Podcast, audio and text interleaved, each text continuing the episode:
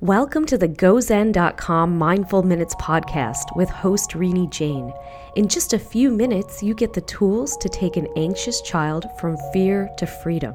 Peace is within reach. This is Renee Jain with GoZen.com, and thanks for tuning in to Mindful Minutes today.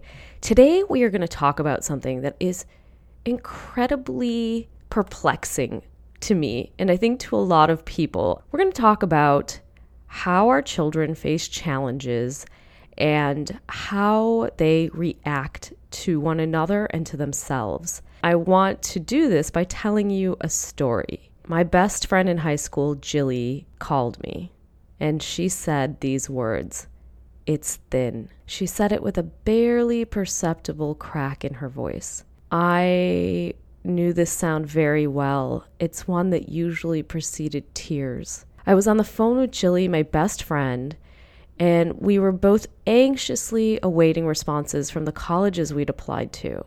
And before the age of email, this literally meant running to the mailbox every day or multiple times a day, even though they only delivered once a day, to see if your response letters came.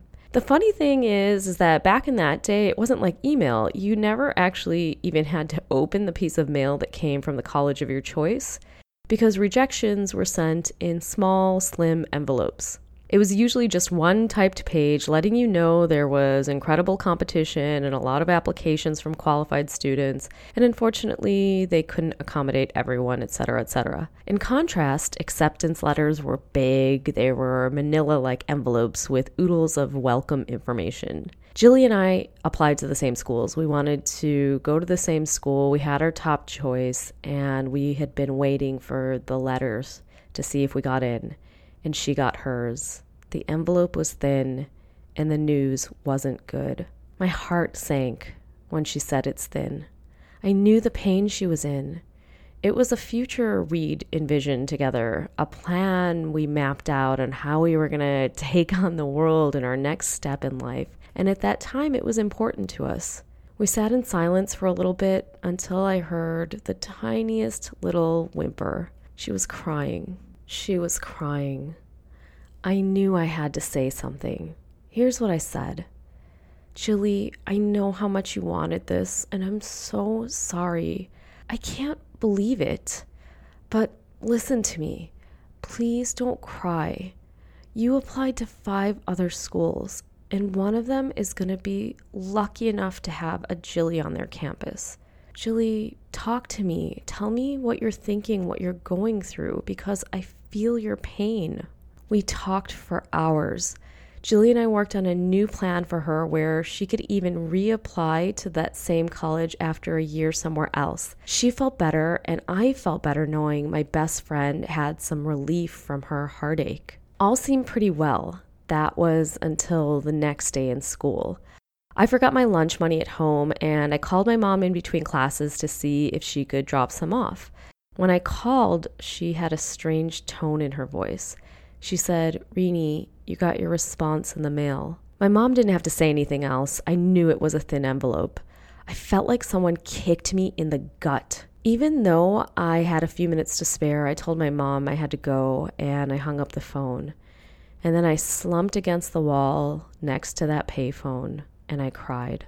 And here's what I said to myself I do this every time. I never spend enough time proofreading anything. I probably had typos in my essays. I'm such an idiot. How could I have thought it was even possible to get in there? I should have studied more for the SAT and ACT. I knew I should have taken them more seriously and spent more time on them. I should have taken them one more time. I totally deserve this. Here's the thing about this story I'm telling you. Jilly and I came from similar backgrounds. We were raised in the same neighborhood, had supporting, loving families, we went to the same schools, we had a lot of the same values. So the point is that Jilly and I were similar in a lot of ways. So, why, when faced with the same challenge, did I speak to her with compassion and to myself with criticism? The question is why, when it comes to our friends, are we so quick to express our compassion, genuine compassion? And when it comes to ourselves, we are so quick to be self critical and berate ourselves. This story I'm telling you happens not just when we're kids, but throughout life. In fact, as we get older, I feel like it gets worse. I see people exhibiting untold, unbelievable compassion for others, for their children, and sometimes even for strangers. But when it comes to themselves or ourselves, when we lose jobs, when we get divorces, when we face a major life challenge, it becomes commonplace and it's completely acceptable to beat ourselves up. Why is there this gap, this compassion gap? And what does science have to say about the way we're treating ourselves? Well, there is actually a science to self compassion. The world's leading expert on the science of self compassion is researcher Kristin Neff. She says we can learn to stop judging and evaluating ourselves altogether, to stop labeling ourselves as good or bad, and simply accept ourselves with an open heart. Now, this might seem kind of hokey or cheesy or corny, and you might think my teen or tween is never going to do that. But listen, there's a science and research behind this. So, the framework that Neff has created to foster self compassion is mindfulness, common humanity, and kindness toward ourselves. And when we do this, when we are compassionate with ourselves the same way we are with our friends, when we close that compassion gap, we get closer to our goals. We have less anxiety. We exhibit less depressive symptoms. We exhibit greater well being. That's what all the research shows us. So, if we're kind and understanding with ourselves, just like we are with our friends when they face a challenge, we're actually able to get closer to our goal. Some of the other benefits of self compassion are we have better emotional coping skills less fear of failure, more curiosity and motivation to learn, more feelings of connections to others, less anxiety and depression. Again, how do we do this? How do we help our kids nurture self compassion? How do we get them to be their own best friends?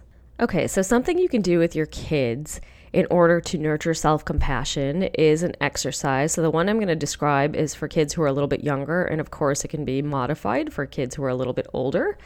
Grab a stuffed animal and have that stuffed animal represent your child's best friend or their imaginary best friend. Now, ask your child to tell you their best friend's name. So, you can hold up the stuffed animal and introduce her as your child's best friend. You can say, This is Julie, your best friend. And you're going to introduce a challenge that Julie, this stuffed animal that's representing the best friend, has. For example, you can say, This is Julie, your best friend. She's really sad today because she didn't do well on her test in school. Can you talk to her and make her feel better? You're going to listen as your child gives her best friend advice, and you'll probably notice the innate compassion coming out. Ask your child next, as a next step, about a current challenge they're having, or use one from the past as an example. Maybe they say something like, It's really hard to make more friends at school. Sometimes I'm not sure who to sit with at lunch.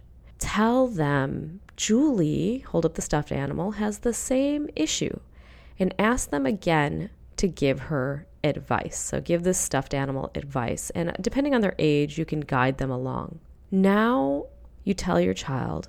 The way you talk to your best friend is the same way you can talk to yourself when you feel worried or when you feel challenged or when you have a problem, when you feel sad.